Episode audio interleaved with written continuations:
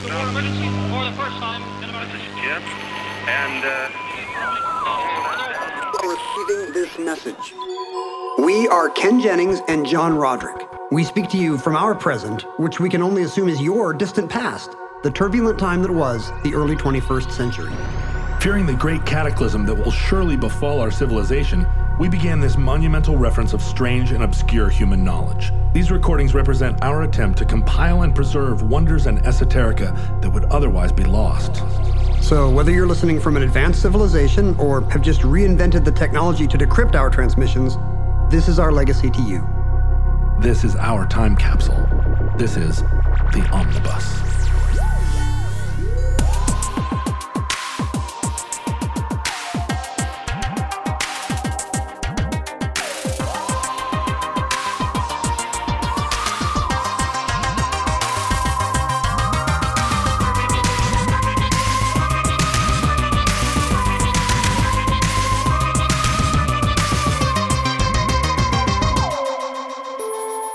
You have accessed entry two eight nine dot J L zero one one eight, certificate number two eight nine two nine, cow magnets.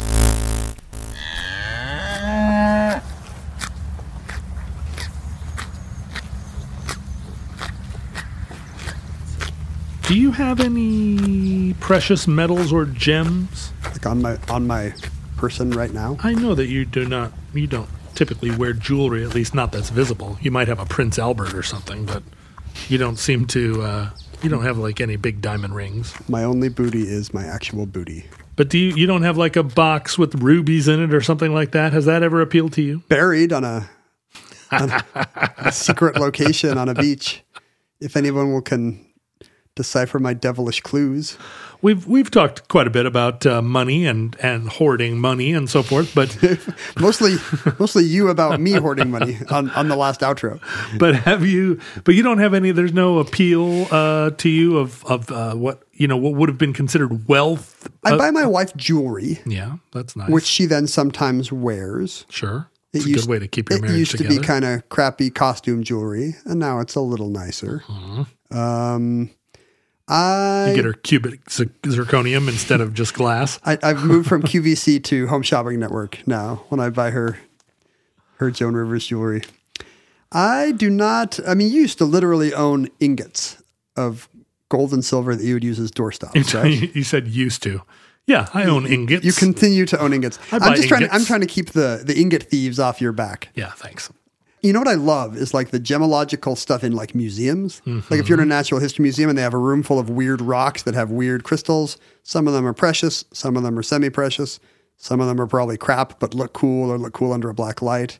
I love that kind of stuff. That does seem like the type of thing that you would love. Some of them are meteorites. That would but, make, make uh, being your child and going on a visit to a natural history museum even that much more excruciating. But I'm never... No, kids love it. Dad wants to spend an hour in the gems. I have to, I have to pull the kids out of the gems because kids are like, how much do you think this is worth? Right, but I never look at that lump of uh, Prescottite or Reynoldsite or whatever the weird mineral is and think, that should be in a brooch. And it should be in a brooch on me or my loved ones. But do you do you have... Is there any appeal... Um, you know, there there were...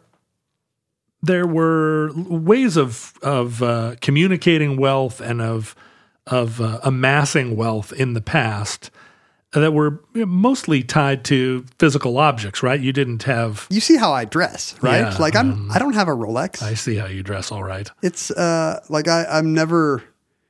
I think people are shocked when they find out I don't have a nice watch or something. No, right? right. No, I'm shocked every time you walk in here in this. You'd be shocked from, if I did have a nice watch. Stuff from the remainder bin at H and M.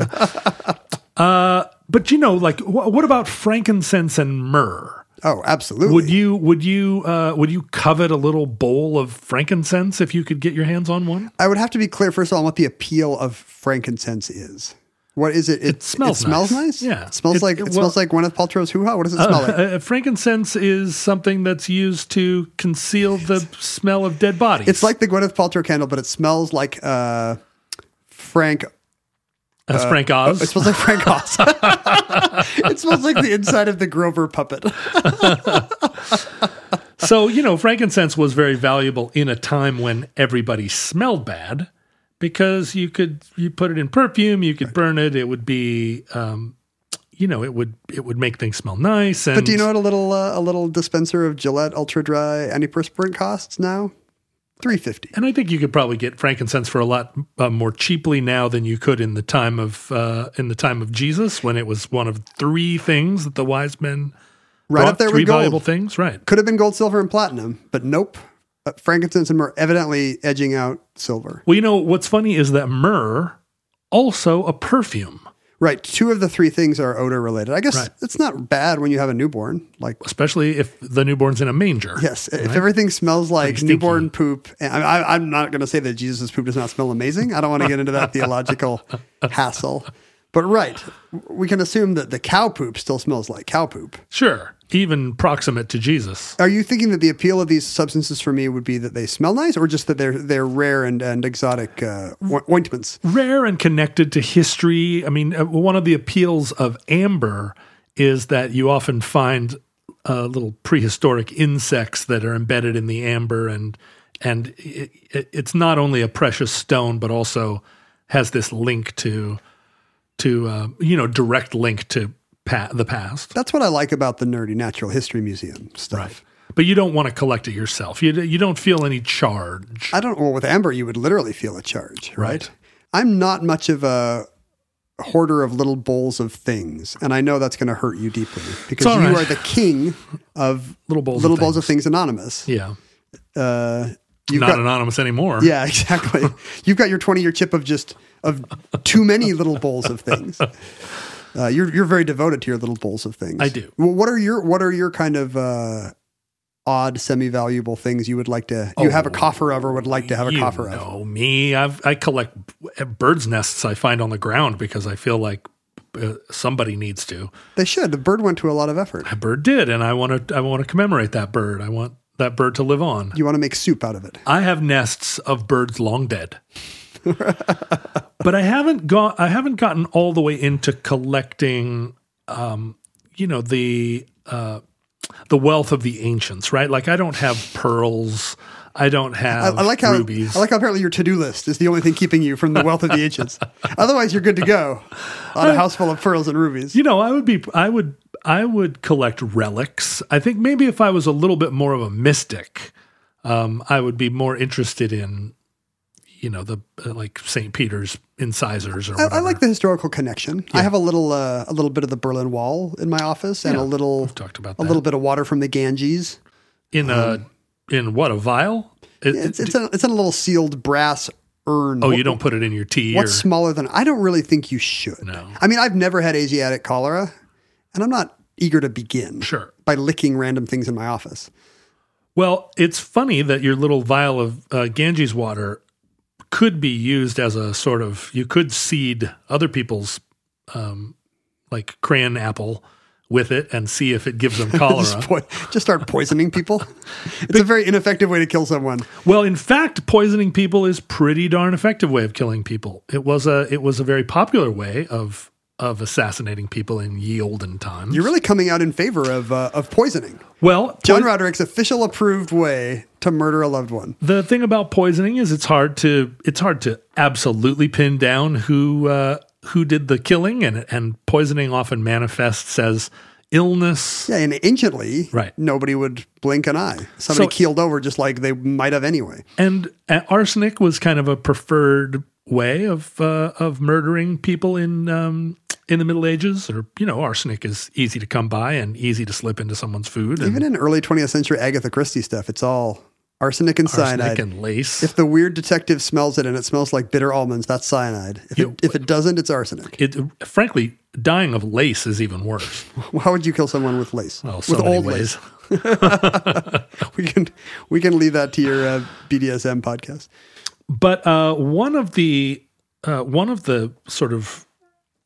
ancient, not, well, yeah, both ancient and sort of um, ancient up until the eighteenth century. Early modern. Or early modern. One of the one of the uh, popular cures for uh, arsenic poisoning, or rather antidote to arsenic poisoning, was um, was a little precious stone in the f- sort of family of amber, not you know not actually a stone, but a little rock uh, called a bezoar.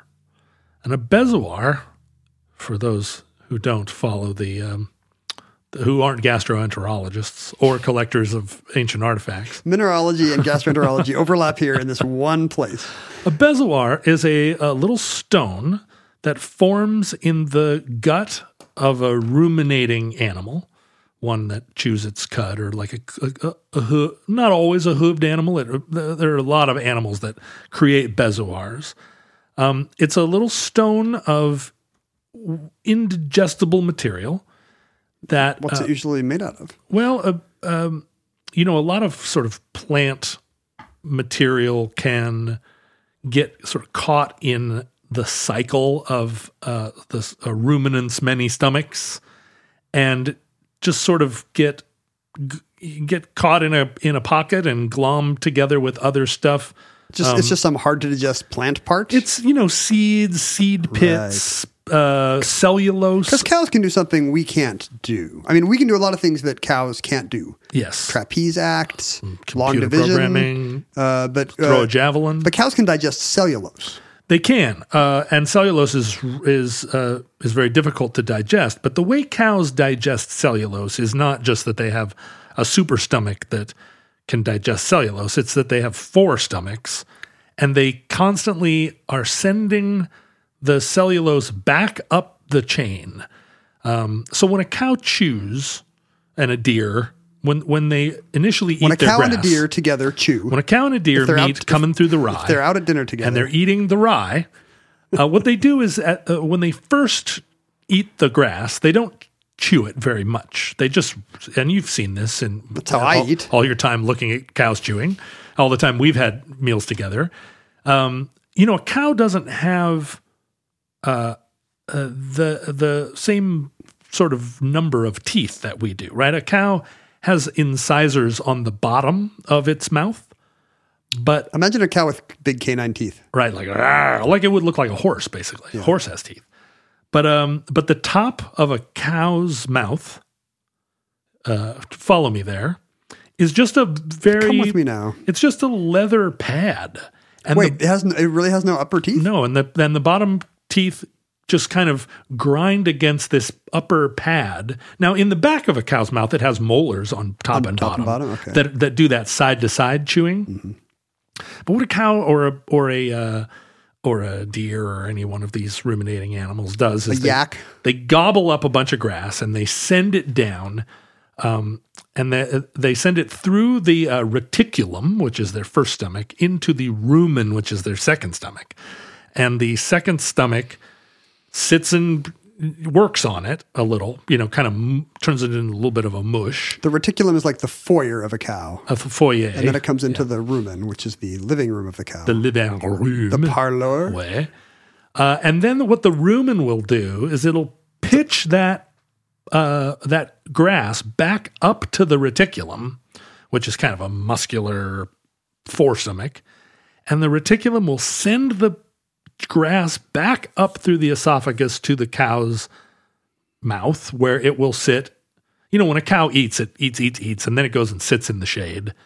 Um, and then it, it post-eats. And then it sits and chews its cud. Mm-hmm. Which, uh, is, which, which is, is food that is coming back up. Right. And we call it, uh, we call that rumination. It's where we get the word ruminate, which is what I do probably eighty percent of my waking hours. You, sit and you upchuck food back into your mouth. Just sit in a sit in a shady plot of grass and sit and slowly chew. Re-eat the tacos you had for lunch. Right, except what I'm slowly chewing is all the mistakes I've made in this life. There's kind of a lesson there then. So they're they're just they can digest cellulose because they're just working harder. They put in the time. That's right. It's the ten thousand hour rule. And then the food goes back down to the rumen, and then it goes back up to the reticulum, and then after a while it goes down to their third stomach, which is a kind of filter that filters the water out and kind of, you know, it um, it prepares. This is all well before any kind of, you know, upper intestine. The omasum, right? Or the omasum. Am I saying that right? That's omasum? Exactly right. I don't know how to say it. And the omasum, and each one of these stomachs has a very different internal quality. They are all, one of them is honeycombed, and one of them looks like a shag carpet, and one of them is, you know, chandelier. Yeah, chandelier. It's O Mason, by the way. O Mason says, says Merriam-Webster. I've never had to say it. And then the final layer of the stomach, or the final stomach, I guess, is the abomasum, which is the kind of one that prepares the prepares the uh, the now processed uh, goop for its long journey to into get, to get pooped at Jesus' manger. That's right, to have to be a big smelly cow patty that requires the use of of ancient grains. Uh, no, that uh, requires the use of ancient ancient smelling resins. Right, myrrh to cover up. Um, and what? Thank you for taking me on that journey. Yeah, Thomas. It's a wonderful, it's a lovely, lovely journey. Very vivid to the center of a cow. And what happens is that you that in a cow there will also, because cows and uh, and other ruminants, they're not super discriminating about what goes in their mouth because they've got this long, kind of ironclad process. They don't right. have to be, right? That's right. And like if you're the, a caribou, you can just eat everything you see, and that's probably the best evolutionary and metabolic plan for you. That's right. And and in a, and a typical cow or caribou is only going to encounter in its life things that it I can pr- pretty clearly identify as like, this is edible and this is not, right? I mean, you're not a caribou in in its natural state is never going to come upon a plastic can. Um, right. Elk evolved to just eat everything coming out of the ground, right. basically. And the and uh, cows and elk and, and uh, animals of this kind can s- still get foreign objects into their digestive system because they don't have especially articulate lips. Hmm. Now, if you think about a horse or a goat or, a, you know, a, there are a lot of animals that... Mister You know, Ed can move his lips, yeah, right? Yeah, their lips are they part put, of they their... They put peanut butter on him, so it looked like he was talking. And what we do as eaters, when we put something to our mouth, our lips and tongue do a lot of discrimination, right? You don't... If you get a foreign object in your food, you you will discover it in your mouth and spit it out a long time before you end up swallowing a B B or a... For the most part, right? If somebody slipped a razor blade into your apple... you would notice it um, because you don't eat an entire apple and then spit it back up to chew it. I mean, we're so attuned that if, you know, if you take a bite of something that you thought was going to be, uh, you know, sriracha and it actually turned out to be raspberry jam, you, you, we, we were surprised. We're, right. good, we're good at getting rid of the stuff that was not what we were planning. You'd know it, you'd know it in an instant. Mm-hmm. Whereas a cow, uh, their their lips are not, you know, like if you think about a cow, it's not super expressive faced, right? A cow. I would agree. Has one mood. Yeah. You don't look at a cow and go like, whoa, what is it feeling? Well, it's just like, durr. I think you. The, the chewing doesn't help. You judge how well a cow is doing by how much light there is in its eyes. Like a cow can be active. A cow can seem vibrant, or a cow can seem dull and, uh, and like bummed or in pain. But a cow isn't like smiling. It's the Pete Carroll of the animal kingdom. It's always chewing, right? And it's always in the same mood. Right. Pete Carroll's a little bit agitated at all times. And Are, are cattle agitated? Mm, depends. Depends on if they've been uh, castrated. Uh, right, or or if you are piping in like wolf sounds while they sleep. Is that what you do? We found out the beef tastes even more delicious. That's what Wagyu beef is. It's just cows that have had to listen to wolves all night. But cows, so so so in history, um, the w- in a lot of these animals that were hunted, um, deer, antelope, uh, it, it, oxen, um, in the process of slaughtering these animals, uh, people would discover in their stomachs these stones, these um, these you know very hard, often very round stones called bezoars, which were some amount of indigestible matter that that spent time in the the rumen. And it's like being in a river. It kind of got just eroded and, and turned into a rock just by getting rock tumbled for... Well, and what ends up happening is it it attracts uh, calcium to it. It attracts mag- oh. magnesium phosphate that... that it, it does have mineralogical stuff on absolutely. It. Absolutely. Oh, okay. And so, and they become, you know, they become stones and they're, and they're smooth and round because they do spend however, you know, years and years sort of tumbling around in the stomach of these creatures. I wonder why cows evolved to give their valuable mineral stuff, which presumably their body processes need, to to covering up these little weird seed gumps in there. I wonder if it's protective. It is. It like, is because because a cow can, um, and this happens periodically, a cow will, in the course of grazing on a gravel road, for instance, will with its, you know, sort of uh, hoovering up of of its food material, will will get a sharp rock in there, and the sharp rock oh, will, right. if it's sharp enough, if if it's the kind of rock that you seldom see in nature, but like a, you know, something as part of a gravel something road, jagged enough to, yeah. Uh, it'll go in and actually can can really cut cut up the cow from inside. Cows do not have gizzards. No, no, they they should. They have reticulums and rumens. And, I wish I had a gizzard. Uh, really? I mean, sure, why not? Wouldn't it be fun to, I mean, you'd have to have your mouth evolved to eat rocks as well. Well, yeah, you'd be out, have eat, every meal you'd have a little cup of dirt that you had to kind of spoon into your... Think how that would change uh, dining etiquette if instead of a little finger bowl, you had a little gravel bowl. With a tiny little spoon. Think how fun it would be, a fun way to mm. eat out. It's like fondue or something. You've mm. got you've got to mix in your uh, your gravel spoon. I do wish that there was some step between me gobbling up uh, food as fast as I can and that food entering my stomach, yeah. where it was further chewed by some. Most people thing. Are slowed down by conversation, but I'll just eat, I'll just talk with my mouth full. Gobble, gobble, gobble, gobble. Yeah, I need a gravel spoon. I like soft food, you know, at the, all the applesauces, pretty much any kind of sauce. I was just thinking about how I don't order soup when I go out, even though I do enjoy soup. It seems like it's not quite food enough. I want to feel like I got my money's worth. I need to chew something. You order, you order soup. I get all the, I try and get as many courses as I can, but you know me, I like every kind of, I like a goulash, right? I want all the food to, I want every kind of food in every meal. I'm the guy in the restaurant that says, can I get half uh, chili Colorado and half chili verde?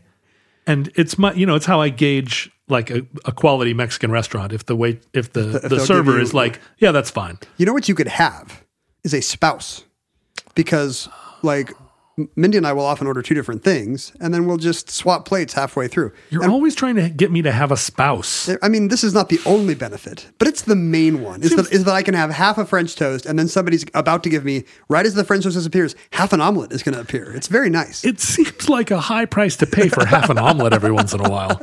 You do, and Washington is a community property state, so I lose uh, half of everything. Uh-huh. But in exchange, get I, every I, once in a while, you, I get half an omelet. Your French toast is bolstered by half an omelet. It's very nice. Nice. We were at dinner once with some, we were, there were six of us, it was a table of six, and our friends who were kind of uh, conspicuously fun decided oh, it would be fun to order everything on the menu. Oh dear. And so they told the server, we'll just take everything. And he warned us that this would be too much food. And I warned them, I had eaten there before, that this would be too much food. How many items were on this menu? It must have been between fifteen and twenty items for a table of six. We'll have one of everything.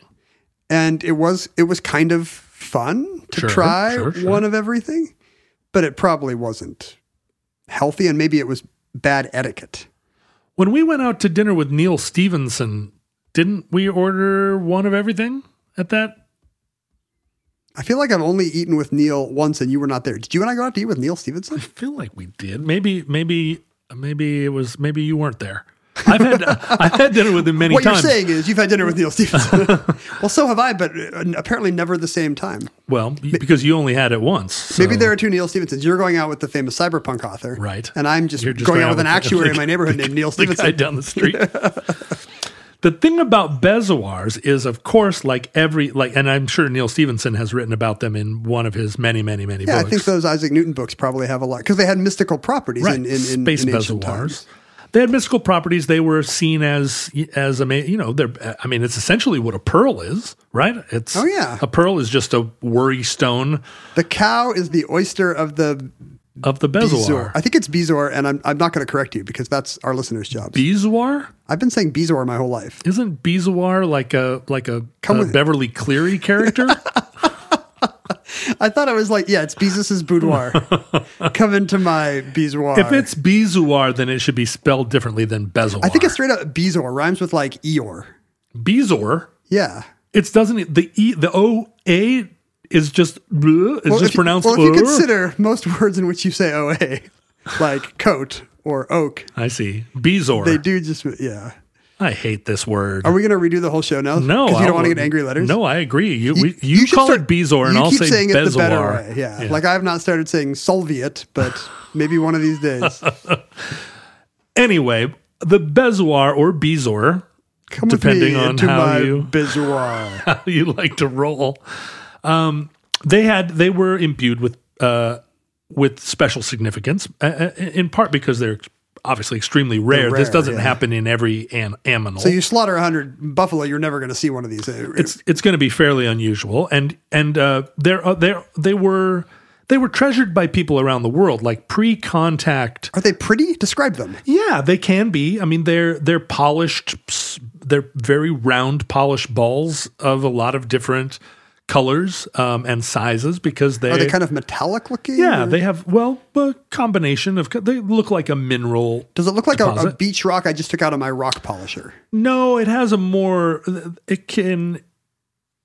It, it, it's it's it's less. Um, It's less dense than a rock uh, because it's, you know, it's uh, it's, it's only got plant matter in there somewhere. Yeah, it's right? it's plants and it's it's only been in the an animal that has a fairly limited lifespan. Particularly, most of them who've been slaughtered, you know, it was in there for a while. I'm looking but, at pictures. Yeah, some of them look like the moon, but very small.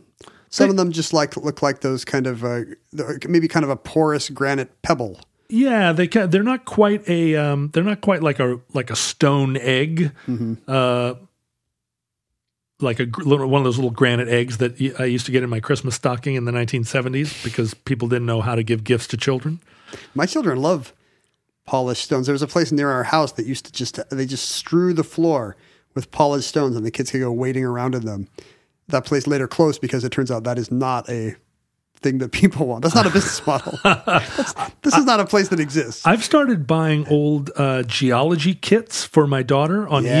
eBay. You know, for, for a couple of bucks, you can get these wonderful geology kits from old fifties geology classes, and the stones are beautiful. And uh, they come in these beautiful little boxes. She just treasures them because she does. She's a dumb kid. She doesn't know they're not worth anything. Well, that was the generation where you, you had to give your kids science things because right. that was the future was coming. Right. Here comes the future. Chemistry kids. It's and, still on its uh, way. And rocks. We have to beat the Russians to the moon.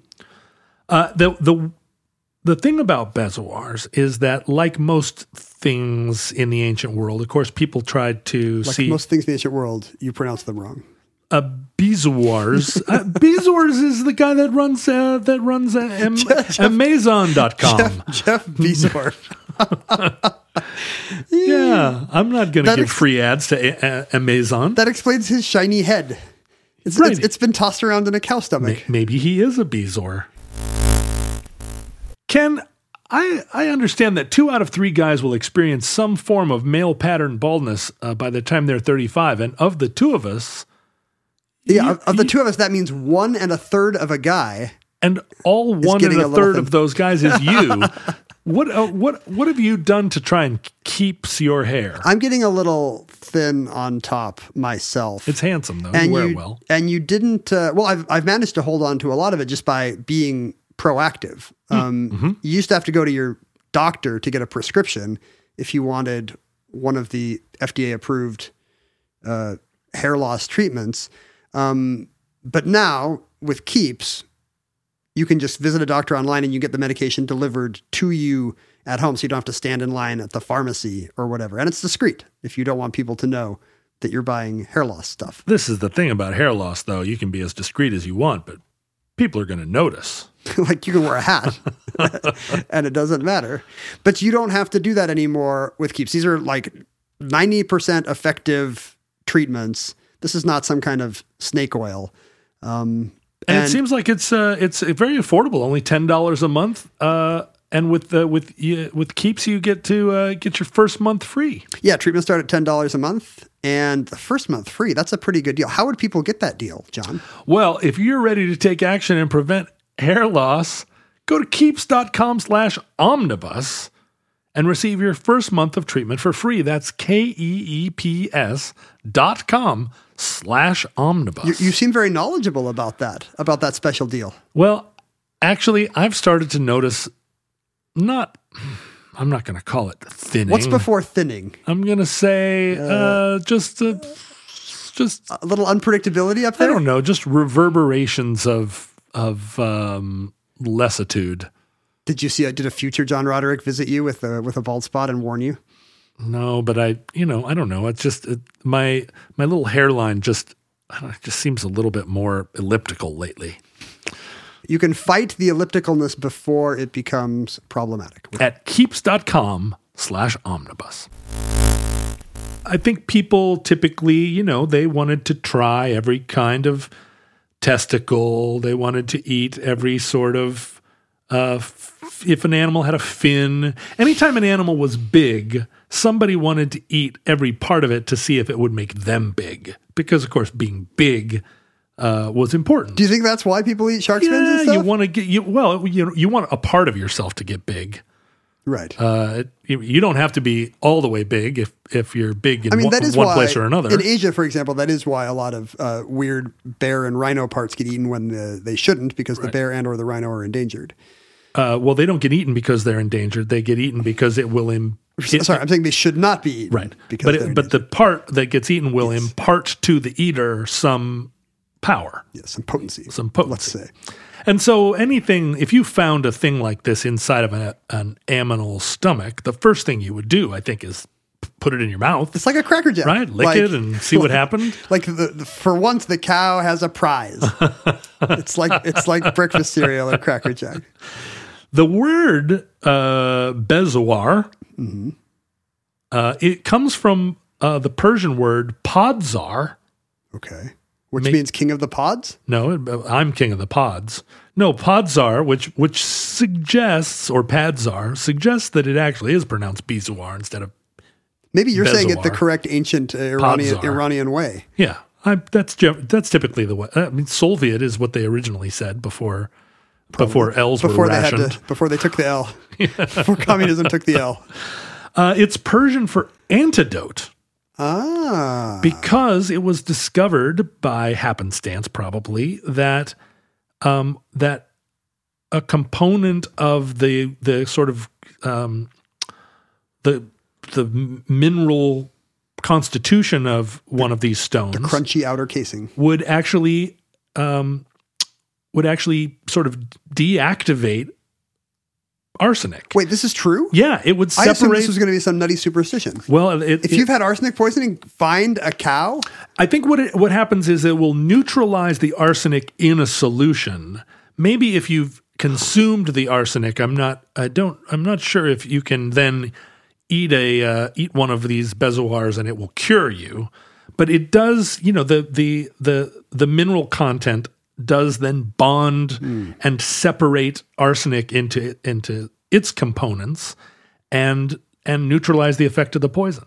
So it it their their name comes from the word for antidote, but they were also prized as antidotes, and the ancients and early moderns then extended that to Uh, this will work for everything. Yeah, that's right. I mean, they, antidotes they, and dozy dotes and little empty dives. So they, you know, they prescribed it for everything, and of course, it it it doesn't it doesn't work for everything. Um, f- uh, famously, there was a story of a of a uh, a surgeon by the name of Ambrose Pare, who decided to test whether or not uh, bezoars or bezors could were actually antidotes to poison. There was a, a servant in his house who was caught stealing silver, and uh, Pare made a bargain. They would the, the the punishment was to die by hanging for stealing silver uh, wow. from someone's house. Harsh. So, it was a harsher time. Uh, but his they knew what to do with their ingot thieves. That's right. His uh, his offer was if he would take poison instead of being hanged, and then uh, Pare would would.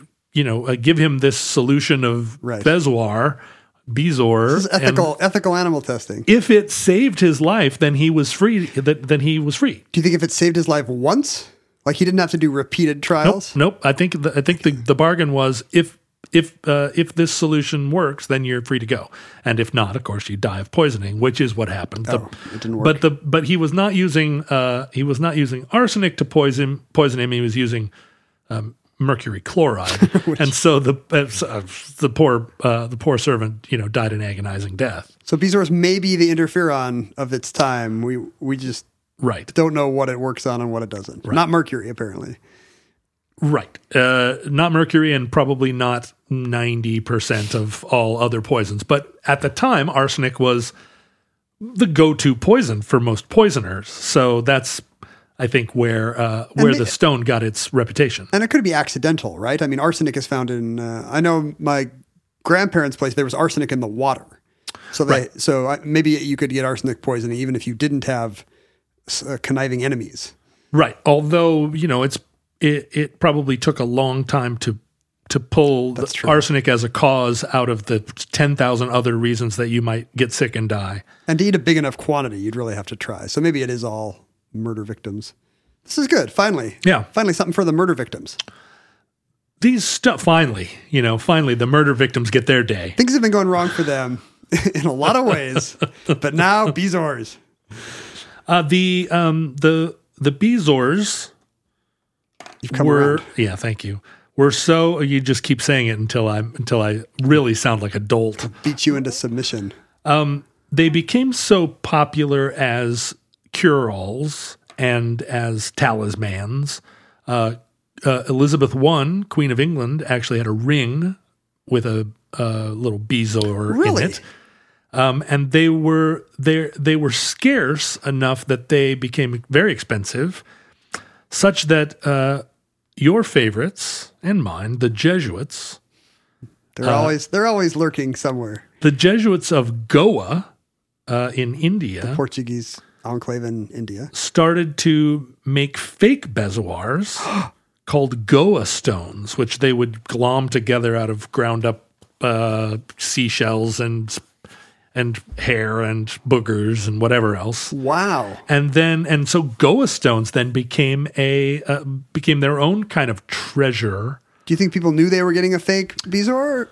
Were Goa stones billed as just as just as good? I don't, you know, I didn't find any contemporary advertisements for Bezoars uh, for Goa stones, so I'm not sure. But it was, uh, it was, I think, fairly well known that if you tried to use a Goa stone as um, as an antidote, that they were not effective as antidotes and were in fact uh, often poisonous. More like stoppa stones. Stoppa stones. In fact, the. Uh, The, the the term caveat emptor, let the buyer beware, let the buyer beware, actually is derived from a legal case in sixteen oh three where someone brought suit against someone who had s- sold them a uh, bezoar, and they found that the bezoar did not work. Imagine specializing in bezoar law. Bezoar law, it's where like, it's it, like, Your Honor. The first consumer protection lawyers. Your, Your Honor, my friend's wife and children all died of arsenic poisoning when they didn't have to if he'd only been sold the proper bezoar. So that's where we get let the buyer beware.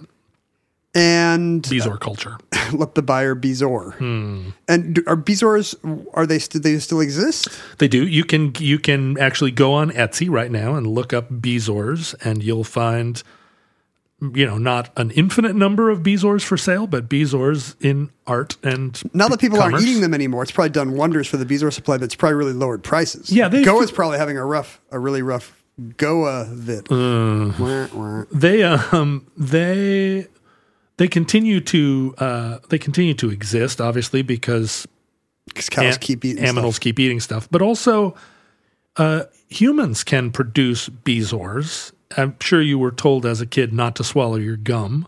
I've heard of, uh, yeah, I've heard of cases like this where the doctors have to remove gum wads, gum wads, and and, and what ends up, you know, shellac and seeds and stuff that you, that your body can't process, and that doesn't end up going through your system. It stays in it, your I stomach. I think it's big enough to get stuck. Do, do you know what Rapunzel syndrome is? Yeah, that's where it happens. You know, largely to young girls who sit and eat their hair as a nervous habit. I don't have enough hair to do that anymore. I'm, yeah.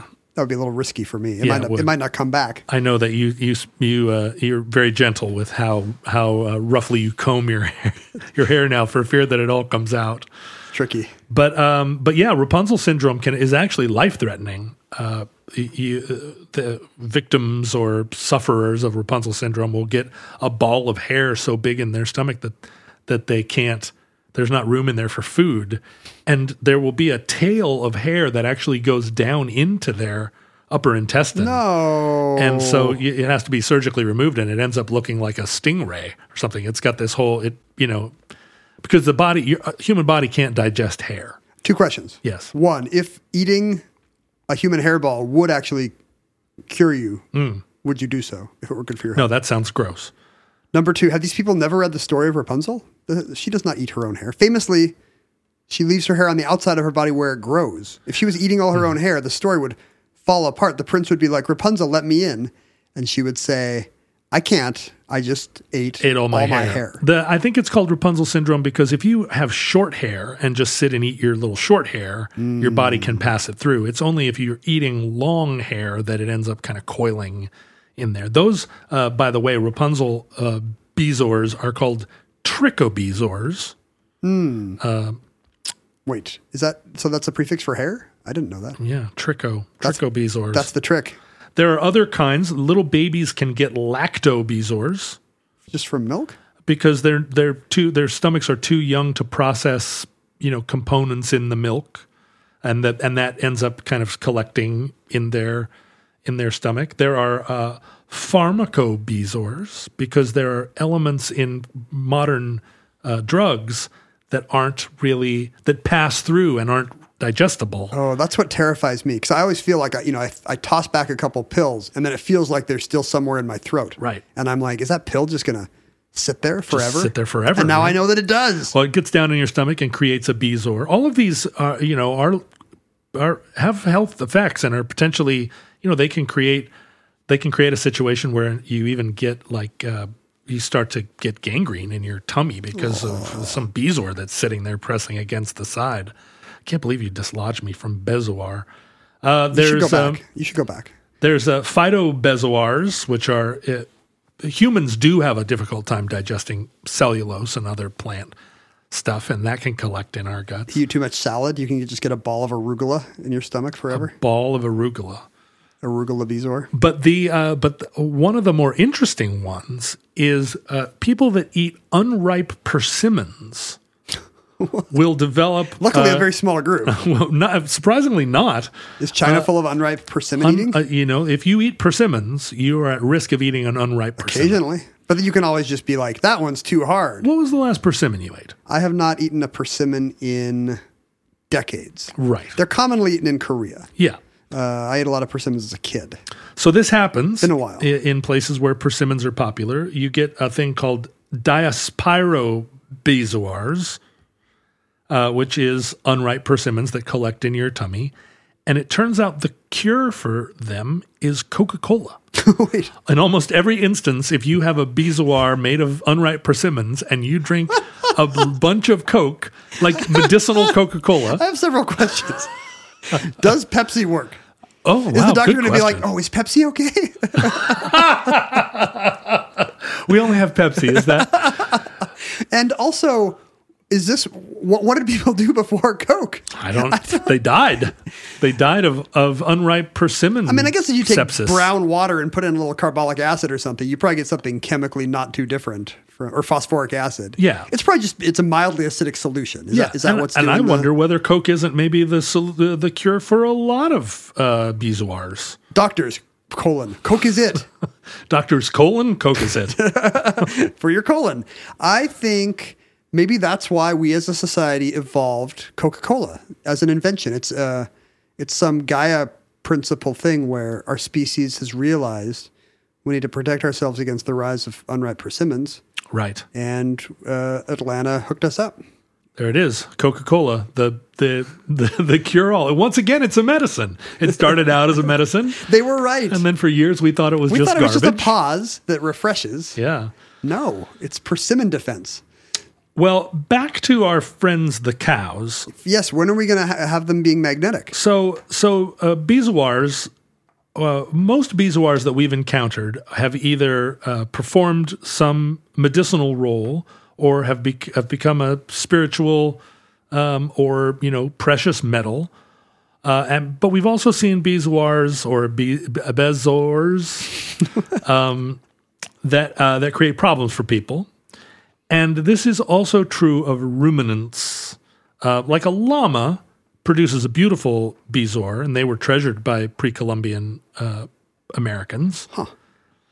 Uh, but these days, a cow and even a caribou, uh, they do not have the pure grass feed that they would if if it were the noble cow uh, standing atop its a, a grassy wild, hill. A wild musk ox right. walking through Central Europe a thousand years ago. These now they're days, just eating garbage, probably. They eat a lot of garbage. Uh, cows have cows are fed hay in bales. They're often set out to graze in um, in pastures that are surrounded by barbed wire. That uh, th- their uh, their feed is often processed by machines that are sort of that are not well maintained and gradually decay. Parts uh, break off. A nut, or like pretty much every bale has a couple nuts and bolts in there. Right, and and and you, you wouldn't be able to find them. It would be like finding a some kind of metal object in some kind of a hmm. bundle of hay. Let me see. But that's kind of an evocative I wish, phrase. I wish there was a metaphor if for there that. There was a thing.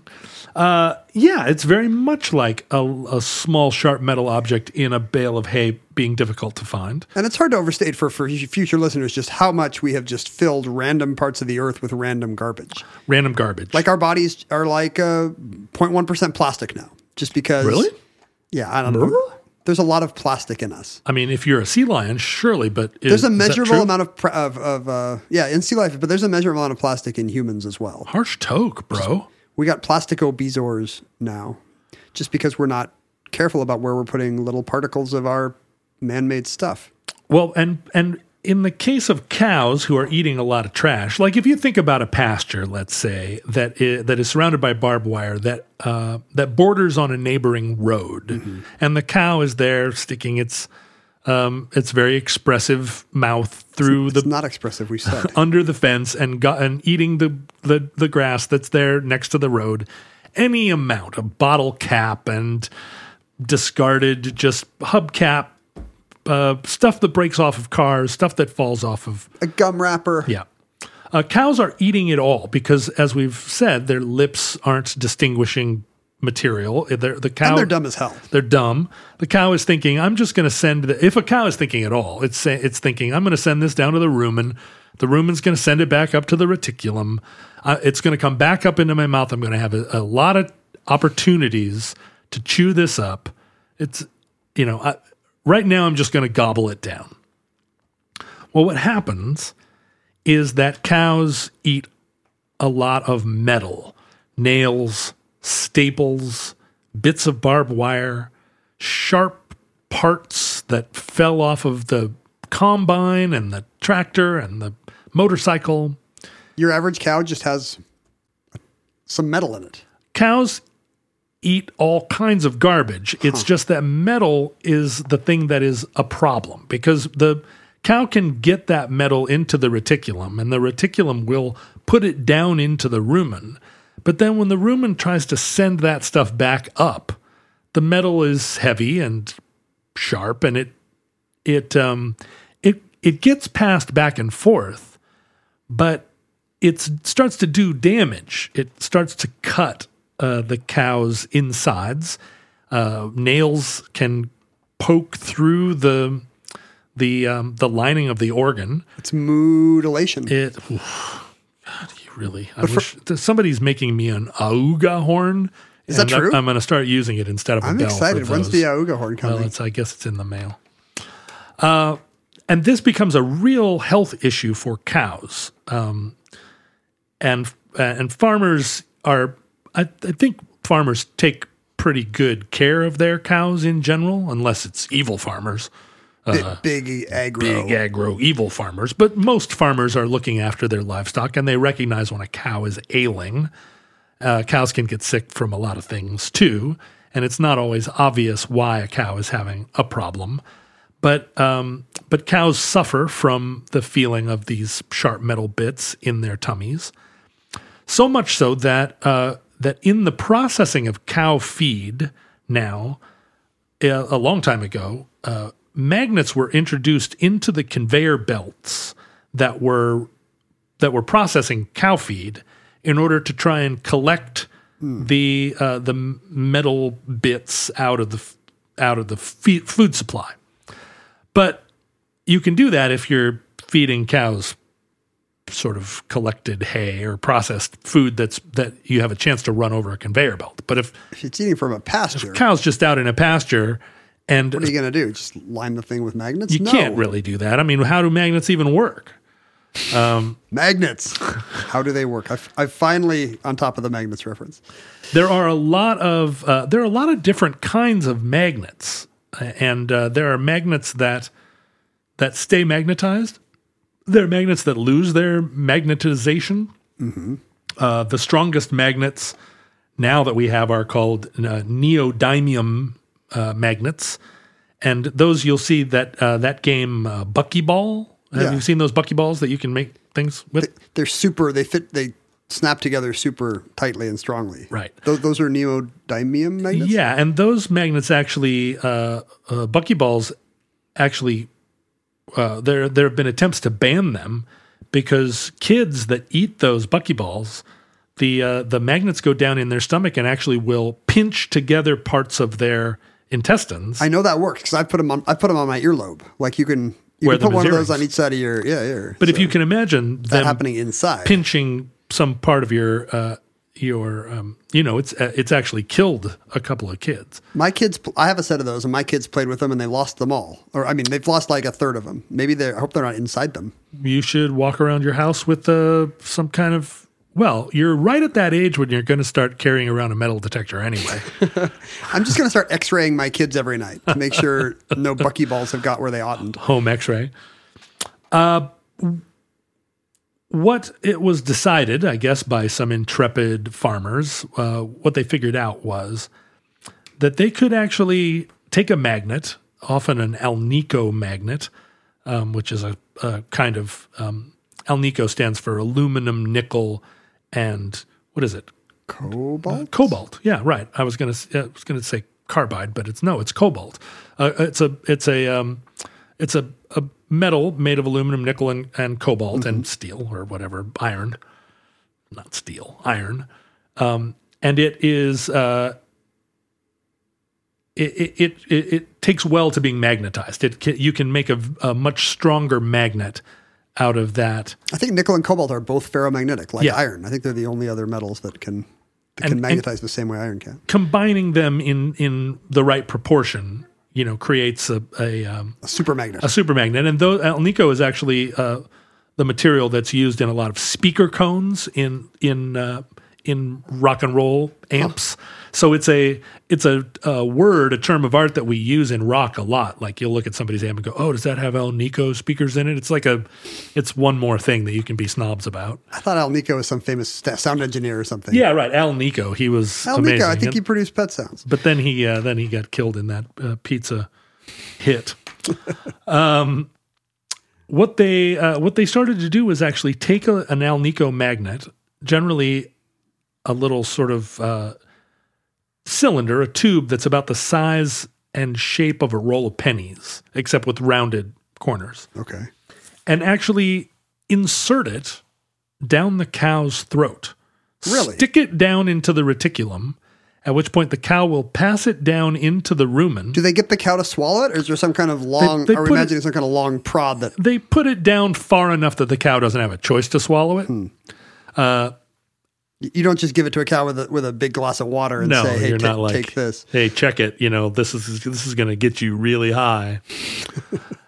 uh, and then it sits there in the rumen, this cow magnet, and it collects all the metal that comes in the cow's feed.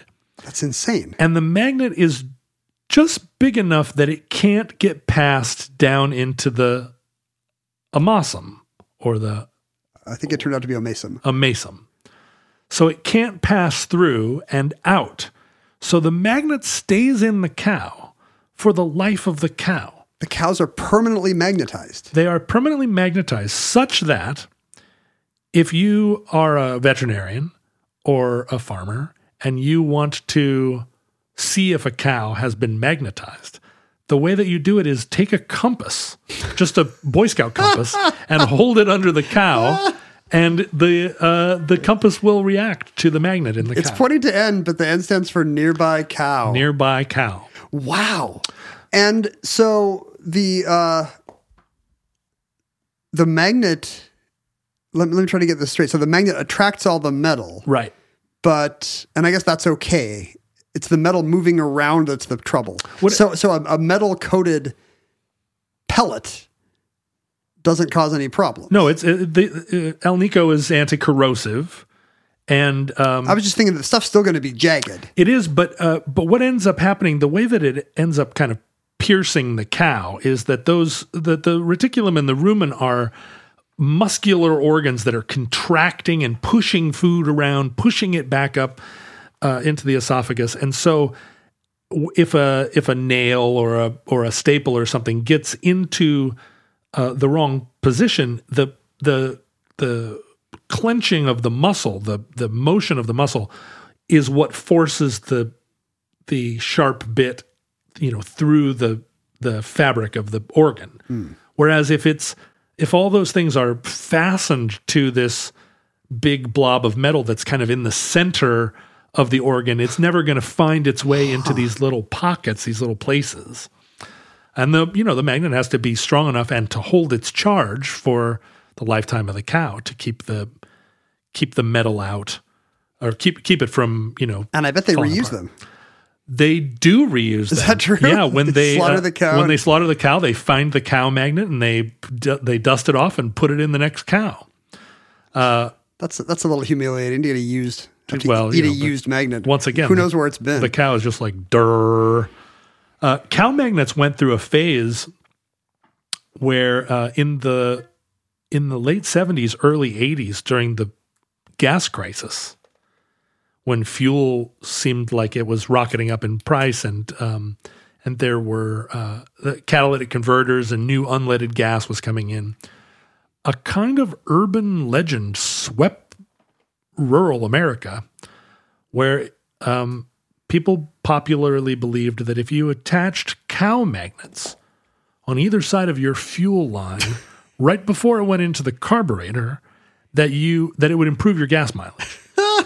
And so much so that the price of cow magnets skyrocketed.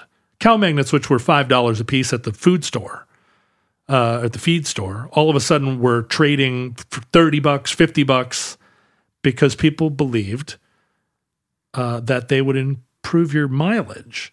Um, and, of course, then scientists said there is no way that magnets are going to help your car use less gas. Were farmers actually convinced by scientists in this case? Uh, I think what happened was it fell out of fashion. Maybe the price of gas went down again, and and uh, it was like so much stuff that happened in nineteen eighty.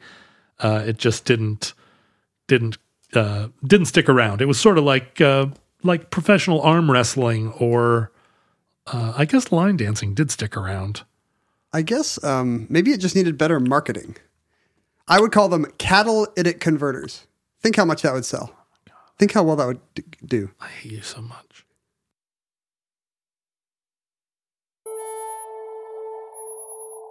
And that concludes Cow Magnets. Entry two eight nine dot J L zero one one eight, certificate number two eight nine two nine, in the Omnibus. Now, futurelings, uh, if you would like to communicate with John and myself, if you have the potential to do that in your era, there's a multitude of ways to do that. If you if you send us things, we will stick them to the refrigerators with our cow magnets. We could use a cow. We could use a. You can use a. If you have a sufficiently magnetic cow, I assume you could use that to put things on your refrigerator door. Here's a weird thing about cows. Uh-huh. Did you know that cows and deer stand facing north? Cows I- have an internal compass. Yeah, they can t- they can feel the Earth's magnetic field, and they and they will stand facing north, given uh, given no impediment. I remember reading about this. People had watched cows graze for thousands of years, and no one ever saw this until the dawn of aerial photogrammetry, or whatever you call it, because of uh, like Google Earth type solutions. And people then looked down and were like, wait a minute, why what? are all those cows? Every cow I look at, like three out of four, are facing north. Do you think they get better at it when they have magnets in their uh, reticula? Deer also do this. Well, that's what I'm wondering, right? Like, uh, how does a magnet inside the cow affect its ability to discern? It's going to mess it up. True north. It's going to start trying to face its own stomach. Hmm. You're going to turn your cows inside out. It's going to turn. It's going to end up being just like me, just sitting and staring at your stomach all day. Send things to John or myself via uh, at Omnibus Project, uh, P O Box five five seven four four, Shoreline, Washington nine eight one five five, and we will stick them on our fridges with a magnetic cow. Um, you can send us cow magnets or magnets that look like cows.